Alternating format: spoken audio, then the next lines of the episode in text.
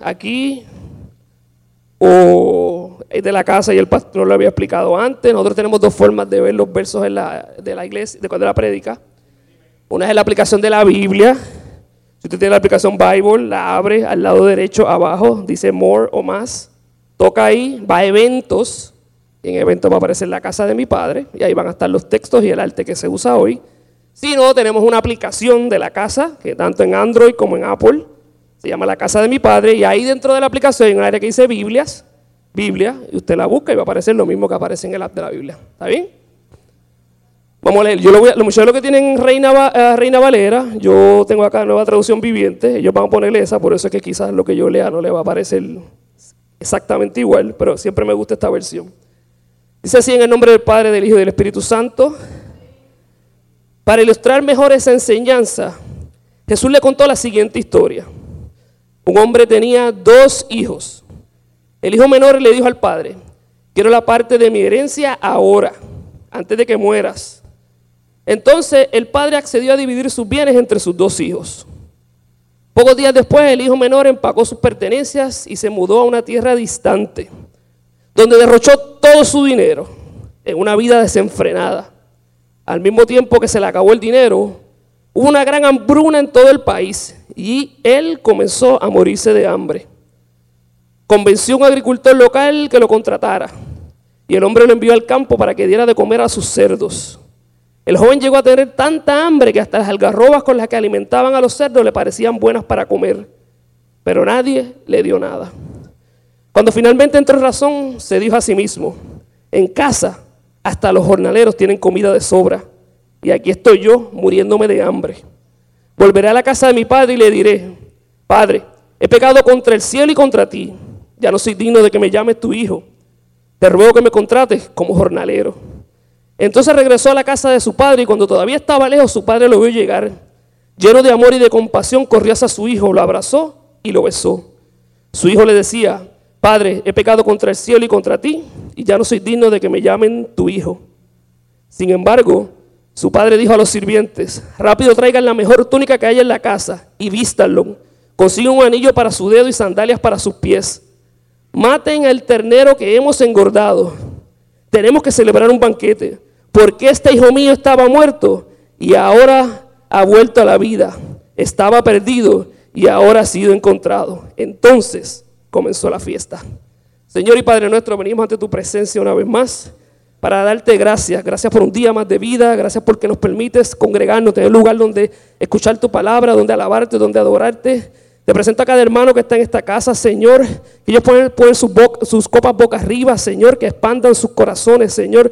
Que ellos puedan ser ministrados. Utilízame, Señor, con poder que me convierta de ahora en adelante en bocina tuya, Señor. Pon carbón encendido sobre mis labios. Y que lo que salga de mi boca sea lo que tú quieres que tu pueblo escuche, Señor. En tu nombre oramos. Amén. ¿Se puede sentar? Y hoy yo le voy a hablar de un tema que se llama vuelve. Y usted sabe que yo me gusta darle como que un giro a las cosas diferentes. Y Dios me puso esta palabra. Y usted tiene que estar diciendo ahora, bueno, esa historia la conozco yo, muchachos, desde la escuela dominical cuando tenía cinco años. Es verdad, la hemos escuchado un montón de veces. Pero yo le aseguro a usted que hoy usted va a escuchar algo diferente de esta historia. Algo que tiene increíble la Biblia, que ningún otro libro tiene, es que es dinámica.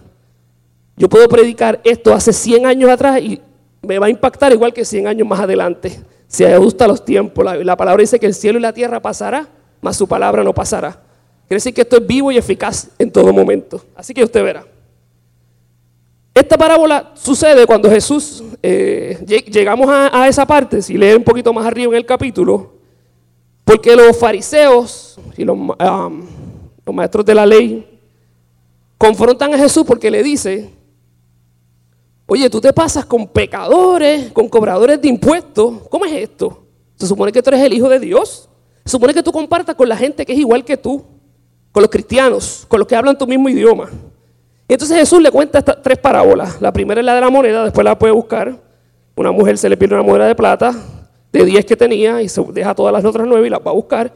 Y la segunda parábola es la de las ovejas, que usted sabe. Hay 100 ovejas, se pierde una y el pastor deja 99 para buscar esa una. Y la tercera parábola es esta. Así que, así que llegamos a esta parte. Él le dice, que el padre tenía dos hijos y que el menor de sus hijos pidió la herencia. Lo primero es que esto me deja entender a mí que el segundo hijo quiso alterar el orden de Dios. Quiso cambiar el tiempo de Dios.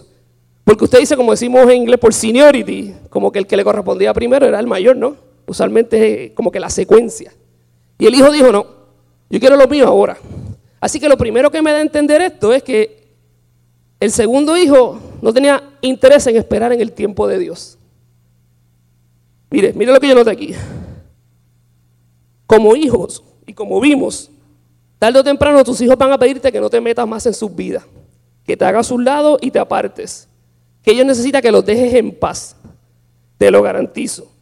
La primera vez que te pases te va a partir el corazón en pedazos.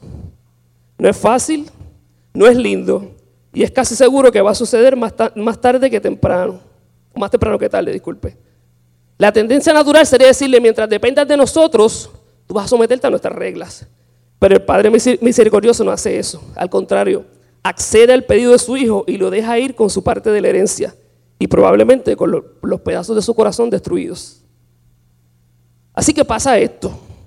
El hijo se levanta, papá me quiero ir. Quiero que me dé lo que me corresponde. Yo quiero pensar que esto sucede porque el hijo quizás cayó en un patrón de una rutina. Quizás se acostumbró a todo lo que tenía y empezó a dejar de valorarlo. Quizás tenía tanto y eso para él era común. Asumía que eso era lo que todo el mundo tenía. Y una de las cosas más grandes que nos ataca a nosotros en la vida cristiana es la rutina. Cuando venimos a la iglesia los jueves y los domingos empezamos a hacerlo solo por rutina. Me toca ir hoy, me toca ir el jueves, me toca ir el domingo. Mire, yo le voy a contar algo. Ustedes son mi familia, ¿verdad? Yo le puedo contar aquí. Y ahí están los jueves, los jueves son los de Cora, los que vienen los jueves son los de Cora, yo digo. Yo llevo, voy para 11 años con mi esposa, esa hermosa ya que está ahí, que amo con todo mi corazón, ahora en verano. Hace como dos años, nosotros caímos en la rutina en nuestro matrimonio. No se asuste, no era nada de divorcio, ni otras personas, ni nada. Simple y llanamente, si usted lee libros de matrimonio, cuando se acerca a los 10 años, esto pasa. Y nosotros caímos en esa parte. Ella lo sabía, yo lo sabía, pero nadie hacía nada al respecto. Y trabajábamos, virábamos, dormíamos a la casa, hacer las cosas, lo acostábamos y repetíamos el ciclo otra vez. Veníamos a la iglesia, rutina. Un día ella me dijo unas palabras que a mí me marcaron para siempre. Ella me dijo, ¿tú no te has dado cuenta que tú y yo somos como roommates? Yo dije, rayos sabe lo que es un roommate, ¿verdad? Cuando se hospeda con alguien, que usted está con una persona, vive con ella bajo su techo y tú solamente se limita a cumplir las responsabilidades de ese techo, de ahí debajo. Nada más. Y eso a mí fue una pescosa en la cara. Y es verdad, nosotros dejamos que la rutina empezara a ganar. El problema con la rutina es que cuando se apodera de eso, después llega la infidelidad, después llega el divorcio. Había que atacarla a tiempo. Y la mujer sabia edifica su casa, así que ella reaccionó. Y dije, es verdad. Así que nos comprometimos, ahora oramos juntos, salimos juntos, vamos al cine, yo me la llevo a trabajar. ¿Sabes? fortalecimos la relación. Y a veces como cristianos tenemos que hacer eso. Ve cómo estamos llegando al vuelve. Hay muchas cosas que tenemos que volver a hacer. Porque caímos en la rutina. Como Dios nos dio esto, Dios nos sanó, Dios nos liberó, pues ya cogimos en lo mismo. Voy los días, regreso, voy a la iglesia, regreso. Hay un ayuno, pues voy, si puedo, si me puedo levantar, si no, no. Y caemos en la rutina. Mire esto. A veces nosotros somos, yo digo que em, Queremos leer la Biblia como Care Bears o como Strawberry Shortcake o algo así, bien, ay, qué tierno. Pero aquí hay una realidad, si el hijo le está pidiendo la herencia a su padre, aquí hay una realidad. El hijo, yo esta es la, la, versión ya de Santiago. Él estaba esperando que su papá se muriera, porque cuando era que iba a recibir la herencia? Cuando se muriera. Y yo estoy diciendo, este, este viejo ha salido duro que se acabó, no se muere. Y yo loco porque me den los chavos eso. Y probablemente, esto soy yo pensando también, con su grupo de amistades, le abrió el corazón a alguien de lo que él quería. Y él dijo, mira, me está pasando esto en mi casa, chico, yo quiero, tengo tantos planes con ese dinero y esto no se acaba. Y él, que es lo más cuidadoso que tenemos hacer, con cuidado a quien le abrimos nuestro corazón, nuestros sueños, nuestras ideas, lo que pensamos, ¿verdad? Y vino el consejo y le dijo, chico, pero tú lo que tienes que hacer es pedirle la herencia. ¿Ya? Eso se hace. Contrata un abogado, pide la herencia. Y así el hombre fue para allá y dijo, contra, es verdad, eso es lo que yo voy a hacer. No, para que me la den vida. No voy a esperar que se muera, porque esto no sé cuánto va a tardar. Así que él va donde su papá y le dice, papi, esto es lo que hay, esto es lo que yo quiero. Fácilmente el padre pudo haber dicho, es que yo no te voy a dar eso ahora, eso no te corresponde, tienes que para que yo me muera. Pero ya noté algo aquí que me encanta, que dice que para Dios los hijos, Dios nos quiere como hijos, no como esclavos. Y como Dios nos quiere como hijos y no como esclavos, muchas veces accede a lo que nosotros pedimos, aun cuando sabemos que no es lo que nos conviene. Y se a su lado. ¿Eso es lo que tú me estás pidiendo? Ok, hazlo.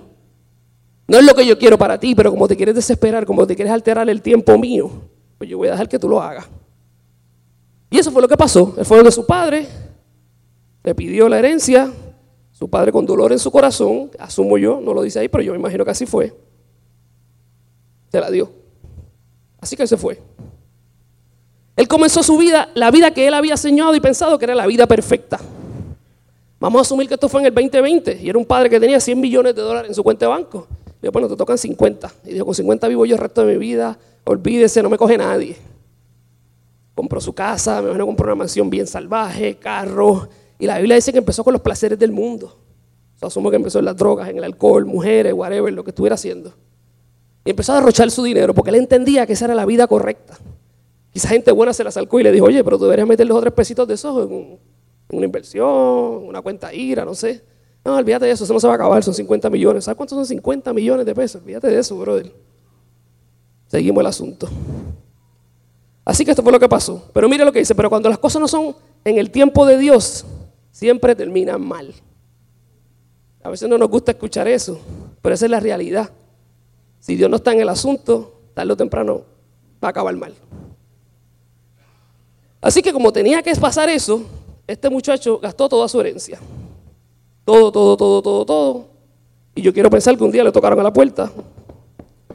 Pero mira, es hacienda, debemos incautarte todos los bienes. Se acabó lo que se daba. Y espérate, tranquilo, ¿cuánto yo te debo? Es como 50 mil pesos. Dame al, al banco un momentito. Y fui metido al banco, se quitó la cuenta y llevan 23 pesos con 77 chavos. Y digo, ahora aquí fue la cosa. Entonces mire lo que pasa. El diablo siempre te va a tentar y el diablo siempre te va a mostrar la parte buena hasta la conclusión. El diablo nunca te va a enseñar cómo termina, pues no le conviene, porque sabe que va a terminar mal. Así que el enemigo siempre te va a mostrar el camino lindo. Mira qué bien la vas a pasar. Mira que mucho vas a disfrutar. Pero al final, la realidad. Y yo pienso, yo soy de los que pienso que cuando se dio, cuando abrió los ojos y se dio la realidad, el diablo hizo esto. Brega con eso, papi. Ya yo lo que tenía que hacer, ya lo hice. Ahora resuelve como tú puedas. Ahora estaba solo. Y yo estoy seguro que todos los amigos que le ayudaron a sacar dinero, a vacilar, a fiestar, ninguno apareció. Yo espero que empezó a tocar puertas. Mira, fulano, es que, chacho, está la cosa complicada y no tengo chavos. Tendrá 100 pesos que me presten, muchachos, las cosas aquí están bien malas. Fulano, contra, me podría quedar en tu casa hoy, no tengo donde dormir. De hecho, que mami no quiera más nadie aquí, pero está la cosa difícil. Y se le fueron cerrando las puertas, cerrando las puertas. Yo quiero pensar que en este punto, ya él empezó a comenzar en, en su papá, en su casa, en lo que tenía. Pero en este punto todavía el orgullo o el miedo no lo dejaban moverse. Porque quizás él decía, yo volví a mi casa después que yo me fui con un guille bien cañón de que yo con 50 millones de pesos vivía el resto de mi vida. ¿Cómo yo voy a volver a mi casa? O quizás lo que pensó fue, no me va a recibir. No me van a abrir las puertas. Papá tiene que estar súper molesto conmigo. Le partí por medio su, su, caudal, su dinero. Y a veces nosotros como cristianos, el orgullo y el miedo nos detienen. A veces Dios tiene tantas cosas grandes para nosotros y solamente está esperando que demos el primer paso, que nos atrevamos. O quizás es pedir un perdón y el orgullo no nos lo permite. Y Dios dice, te quiero sanar y darte tanto, solo necesito que te humilles. Y esto era lo que pasaba aquí. Así que la única fuente de dinero que encontró este joven fue cuidando cerdos. El cerdo es un animal impuro para los judíos. Así que yo quiero pensar que Dios permitió que el único trabajo que consiguiera fuera el que nadie quería. Y eso era lo más malo, cuidar cerdos. Vivir cuidando del animal que todo el mundo pensaba que era lo peor del mundo. Ese era el trabajo que él tenía. Así que fue. Eso fue lo único que apareció. Dice la Biblia que su desesperación era tan grande y tan grande que lo que quería era comer la comida de los cerdos porque no había nada más. ¿Ustedes se acuerdan en el comedor escolar? Que nos ponían a vaciar las bandejas en, una, en un dron bien grande, a darle contra el piso y a, rasparla hasta que no quedara comida para que le echaran a lavar. Pues eso que estaba ahí era lo que él quería comerse. Imagínense esto, él tenía todo lo que quería. Él vivía cómodo en su casa con el aire acondicionado, con, con, cable TV. Él tenía todas las comidas del mundo y ahora anhelaba que le diera lo que le daban de comer a los cerdos. Inclusive, dice que él deseaba las algarrobas. ¿Alguien ha visto una algarroba alguna vez la ha olido por lo menos? No que la haya visto, que la haya olido. Y hay gente que se las come. Yo no conozco a nadie que se la haya comido, pero usted se la comió. ¿Y saben buenas? Se tapa la nariz para comérsela, me imagino, ¿verdad? Ah, ok, está bien así. Yo estudié en el Colegio Bautista de Cabo y al frente había un árbol de algarroba y pues, en esa época, ¿verdad? No había estos juegos de video ahora que los muchachitos. Y nosotros nos brincábamos para allá y las bajábamos, nos rompíamos y sacábamos los gallitos, ¿se acuerdan? Jugábamos los gallitos. ¿Quién era esa época de los gallitos? Kikiri 20. Ah, no me acuerdo. Estos nenes ahora no saben lo que es eso, no saben lo que divertirse. Pero eso era una cosa tan apestosa, porque esa es la palabra. Uno las abría y eso se le quedaba el olor encima a uno. Yo llegaba en casa y mi abuela me decía, estaba pregando con algarroba, ¿verdad? yo sí, abuela, porque la peste llegaba desde que uno venía bajándose de la guagua. Era bien fuerte. Pues imagine que esto era lo que ese hombre quería comerse. A ese nivel extremo estaba este hombre que lo que deseaba comerse era lo que le daban de comer a los cerdos. Es algo increíble. Un hombre que lo tenía todo. Así que un día él está en ese asunto y empieza a comenzar a, pensar, mi papá me perdonará, me recibirá si regreso. Así que él preparó en su mente un pequeño discurso. Y él dijo, bueno, yo voy a ir donde mi papá, le voy a decir que yo pequé, que yo fallé y que al menos me dé trabajo. Eso es lo único que yo pido, que por lo menos me dé trabajo. Porque los jornaleros de la casa de mi padre están mejor que como estoy yo ahora. Así que sale para. Piensa en eso en su mente. Bueno, esto es lo que yo voy a hacer. Y yo anoté aquí y pensaba. A veces nuestras faltas son tan grandes para nuestra vista que dudamos que Dios nos pueda devolver lo que una vez tuvimos. Dios quiere devolvernos el doble de lo que tuvimos. ¿Cuántos dicen amén? A veces hemos fallado a un nivel que para nosotros es tan grande que decimos, yo no me atrevo ni ir ante la presencia del Señor. No me va a perdonar. No, ya es que tú no entiendes, yo me prostituía. No, ya es que tú no entiendes porque yo, chacho, yo le di a, droga de todos los colores y los sabores que tú no te puedes imaginar. Y Dios está diciendo, chico, yo lo que quiero es que vengas, que vuelvas. Eso es lo único que yo te pido, no dudes. Y en el camino el enemigo siempre le va a sembrar la duda. No lo hagas, no hay break. Chacho, el caso tuyo es crítico, mi hermano. No te metas en ninguna iglesia que ninguna te van a recibir porque tú estás, muchacho. Tú eres partner asociado del diablo. No era así. Así que un día el hombre, entre toda esa duda, yo imagino que todas las mañanas se levantaba, ¿me voy o no me voy? ¿Me voy o no me voy? ¿Me recibirán o no me recibirán? Así que un día se armó de fuerza, porque siempre diga, un día. Llega un día en el que dijo, ¿sabes qué? Oye, yo hoy yo voy a regresar a mi casa. Y yo anotaba aquí que de nada vale lo que sentía si no ejecutaba. Cada sueño de nuestra vida requiere una acción. La fe sin obra es fe muerta. O sea que él sabía lo que quería, pero tenía que, Dios estaba esperando que diera ¿qué? los primeros pasos, que se encaminara. Dice el hombre que iba caminando y decía, bueno, a decirle, Padre, he pecado contra el cielo y contra ti, no me merezco ser llamado tu hijo, este, dame trabajo como jornalero, Padre, pecado contra el cielo y contra ti. No Eso era lo que iba repasando él todo el camino de camino a su casa. Yo me imagino que ni miraba para la casa. Y yo me imagino que todo este tiempo, que la Biblia no dice cuánto tiempo él estuvo fuera, yo quiero pensar que su papá todas las tardes se asomaba por la ventana. ¿Vendrá mi hijo hoy? Lo estoy esperando. Mire qué increíble que en esta parábola nunca dice que el papá salió a buscarlo. ¿Verdad? ¿Cuántos nosotros tenemos hijos y si se nos pierden salimos como unos locos detrás de ellos a buscarlo? ¿Verdad que sí? Por el amor que le tenemos. Y eso me impacta tanto porque demuestra que Dios es un caballero y le dio su espacio. Yo te voy a dejar que tú hagas lo que tú quieras. Te amo, me destrozaste el corazón, te estoy esperando, pero voy a dejar que tú tomes las decisiones que tú quieras tomar. Así que imagino que todas las tardes él abría su ventana y decía, no, hoy no viene. Pasó otro día, no, hoy no es el día. Pero esa tarde diga, ese día, abrió y dijo, oye, aquel que viene por allí se parece al de casa, el menor. Es verdad que está como todo peludo y todo sucio, pero yo creo que ese es. Y allá venía aquel hombre, Padre, pecado contra el cielo y contra ti. No merezco ser llamado tu hijo. Dame trabajo, aunque sea de un jornalero. Padre, pecado contra el cielo. Y cuando el padre lo ve caminando, dice que no pudo esperar porque su corazón se le quería salir del pecho. Y salió corriendo a buscarlo y a encontrarlo. Y me encanta eso porque ¿sabe qué? Como le dije ahorita, no seamos cristianos strawberry shortcake. El hombre venía apestoso, sucio, asqueroso. O sea, vivía con cerdos. No venía encolbatado y con gabán y, y, y olorosito. Y el padre no le importó eso, salió corriendo a recibirlo con los brazos abiertos. Le dio el abrazo más grande que le podía haber dado en su vida. Dice aquí que Dios solo espera que hagas una pequeña parte y Él se encarga de lo demás. Dios solo quiere que des los primeros pasos y Él se encarga de buscarte. Los primeros pasos y Él se encarga de buscarte. Él está dispuesto a buscarte siempre que estés dispuesto a caminar hacia Él. Siempre está dispuesto a buscarte, solo necesita que tú te muevas en la dirección que Él está. Mire esto. Dice que Él llegó arrepentido y con la actitud correcta. Porque mire, le voy a decir algo.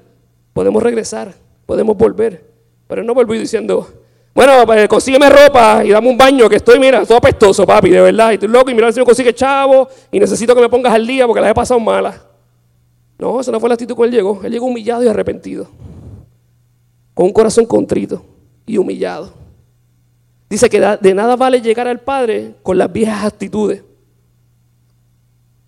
A veces nos movemos en la dirección correcta, pero no queremos soltar el yo que ya queda adentro. No queremos morir a muchas cosas. Queremos la bendición, queremos el amor, queremos el perdón, pero no quiero, no quiero soltar. Acuérdate que una vez yo prediqué de suelta. Mire esto. Cuando él llega, el padre tenía dos opciones. O le decía, ¿ves? Te lo dije, mi hijo. ¿Qué cabezón eres? ¿Qué yo te dije a ti? ¿Qué yo te dije a ti? que te iba a pasar esto si tú lo hiciste, esas amistades que tú tenías no iban para ningún lado. Esa era una opción que podía recibirlo. O podía decirle, o pudo haber hecho esto, pudo haber salido a buscarlo, a resolverle sus problemas. ¿Cuántas veces nuestros hijos se meten en el hijo nosotros queremos ir a resolvérselo? Por el amor que tenemos como padre, no es que esté mal. Pero él tampoco hizo eso, nunca salió a buscarlo, nunca salió a tratar de resolver qué necesitará mi hijo, déjame ir a buscarlo, déjame ver qué está haciendo. A lo mejor necesita dinero. A lo mejor no está durmiendo hoy bajo un techo. Pero ninguna de las dos cosas el Padre hizo, sino que siempre lo estuvo esperando, esperando, esperando con los brazos abiertos, dispuesto a perdonarlo, dispuesto a restaurarlo, dispuesto a darle lo que le había perdido para que lo recuperara.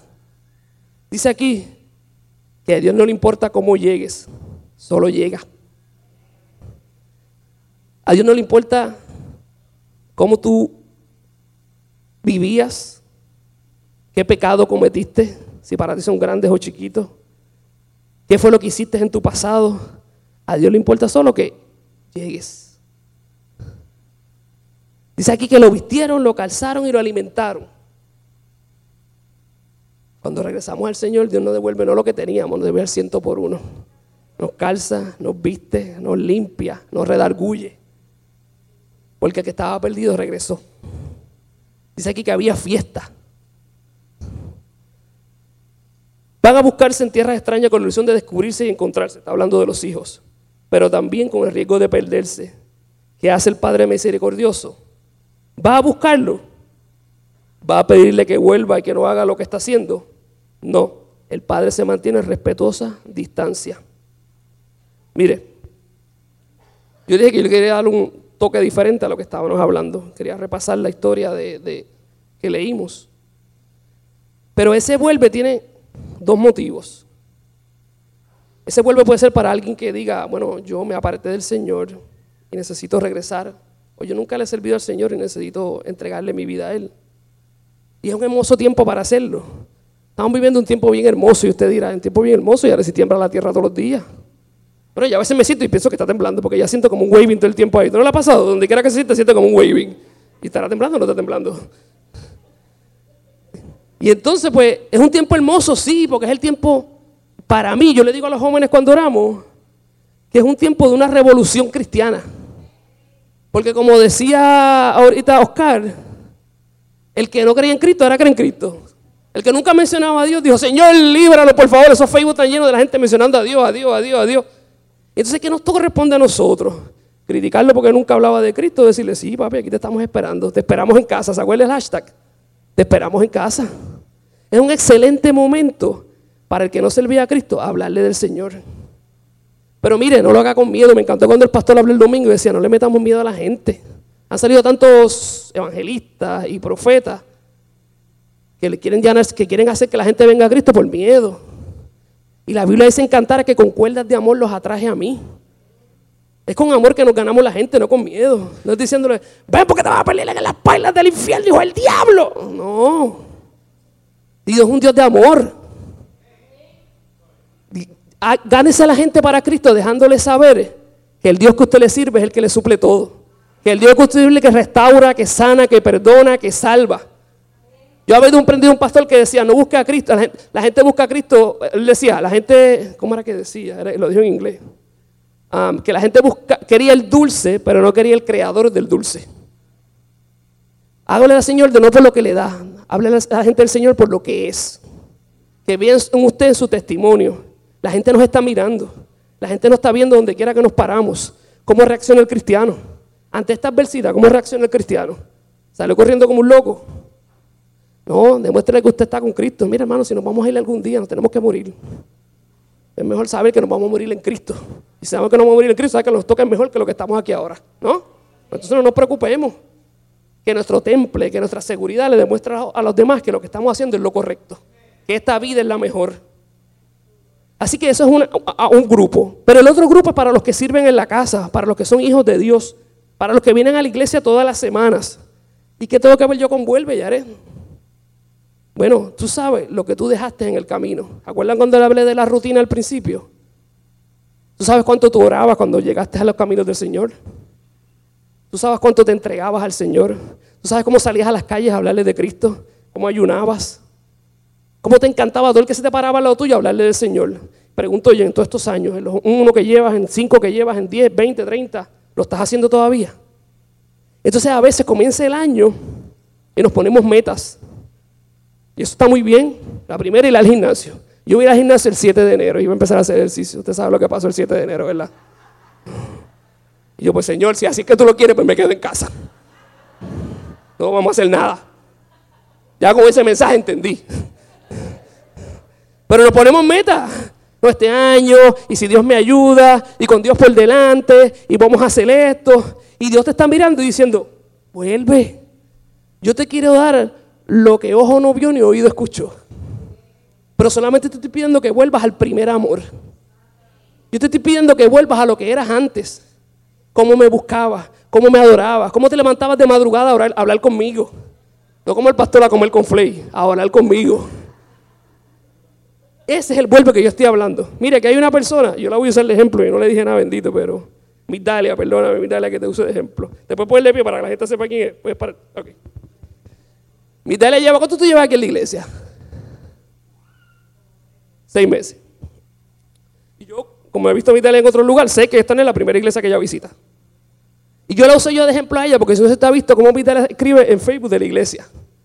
Esa mujer todo lo que pone en, Facebook ya comenta que esa iglesia, que la amo, que mis pastores, que mi iglesia, que el Señor es tan grande. Y mire, el jueves pasado nosotros empezamos a orar aquí con los jóvenes a las 6 de la tarde. Y estaban los jóvenes y ella. Y yo, y Delia le dijo, pero ¿qué tú haces aquí?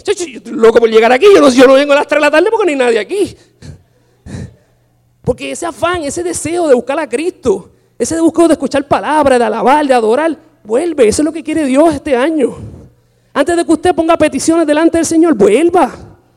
Haga un hábito, pero un hábito bueno. Empieza a leer un versículo. Mire, esto empezó de aquí para allá. Yo era uno que había dejado de leer la Biblia casi, casi nada. Y me propuso este año hacerlo. ¿Por qué? Porque caemos en la rutina. Entonces, como voy a la iglesia, pues ya yo soy un tremendo cristiano, no necesito leer la Biblia tanto. Yo me estoy portando bien, no necesito estar leyendo eso. Y caemos en eso. Y solamente venimos a los ayunos cuando hacemos uno cada dos meses. Ayuno en su casa. Hay tantas cosas que Dios quiere regalarle y que la está limitando es usted. Y empiezo por yo. aquí, este primero.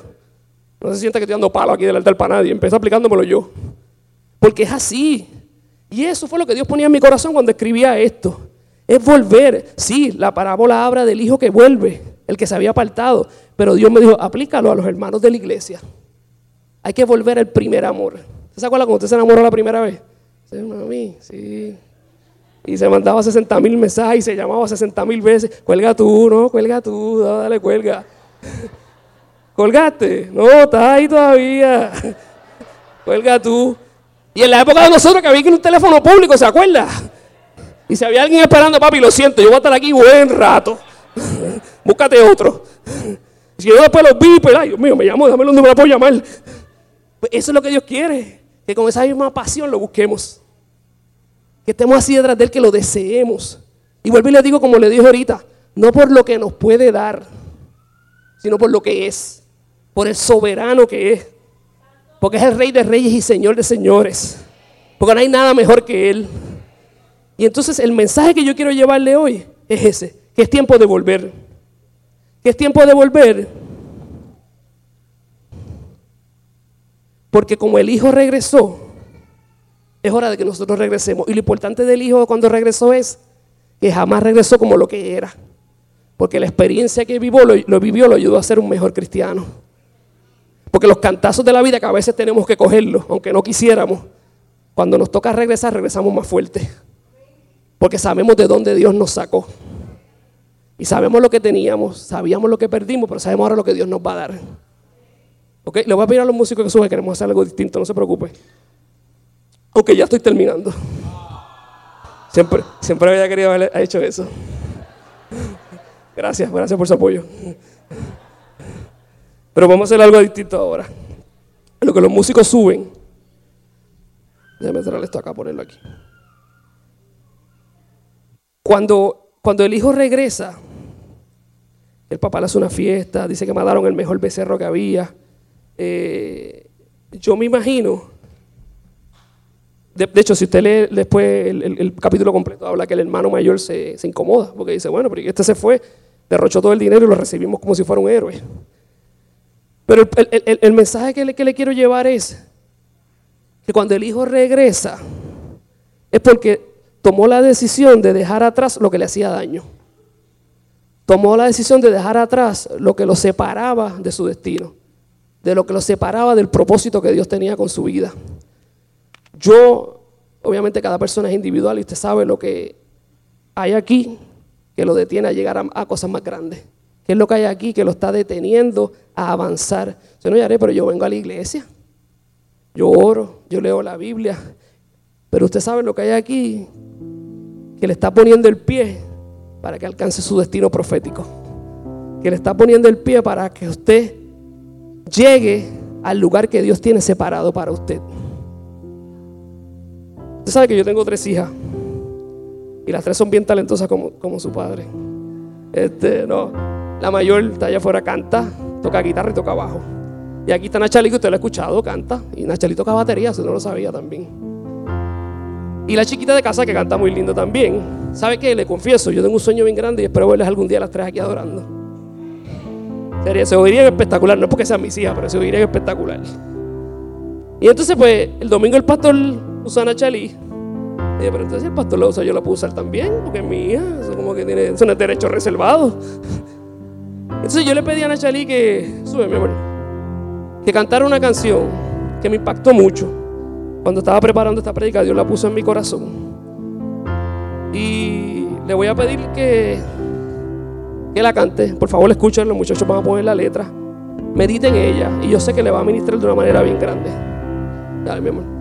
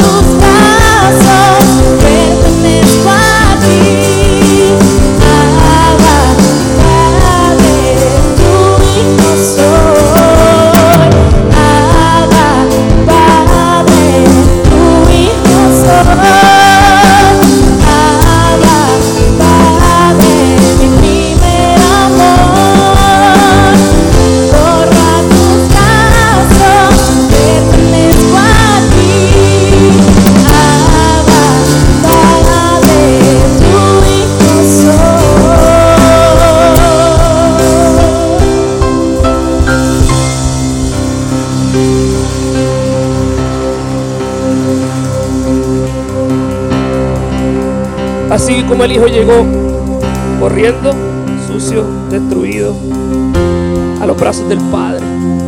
Así. No podía más. Dijo, Señor, tengo que regresar a mi casa. O así como usted llegó hoy diciendo, hay muchas cosas que dejé de hacer, hay muchas cosas que aparte. Y Cristo está esperando que hoy vuelvas. Yo le puedo que se ponga de pie. Y si yo no hago estos dos llamados, entonces lo que hice aquí se convierte en un show. Y esto va para dos, dos llamados. El primero, si usted se alejó de los caminos del Señor, o si usted nunca ha tenido el privilegio de recibir a Cristo en su corazón, este altar se abre y se honra en darle esa oportunidad que usted lo haga esta noche. Deme el hermoso privilegio de orar por usted. Segundo, si usted que está ahí, el corazón le hace tuki y sabe que algo de lo que se dijo hoy aquí lo tocó, que usted sabe que usted tiene que volver a ese primer amor que una vez tuvo por Cristo, volver a buscarlo de madrugada, volver a ayunar, volver a orar, volver a acercarse más a Dios. Yo le invito a que pase esta noche aquí al altar. Deme el privilegio también de orar por usted. Mientras los muchachos están en el puente otra vez, el altar está abierto para cada uno de ustedes.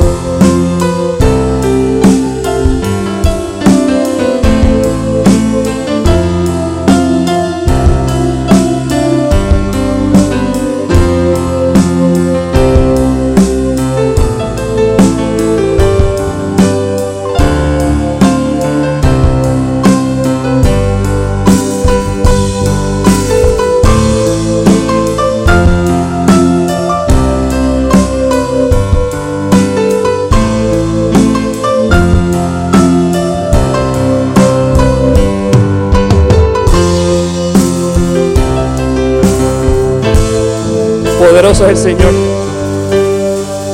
Un aplauso a Cristo.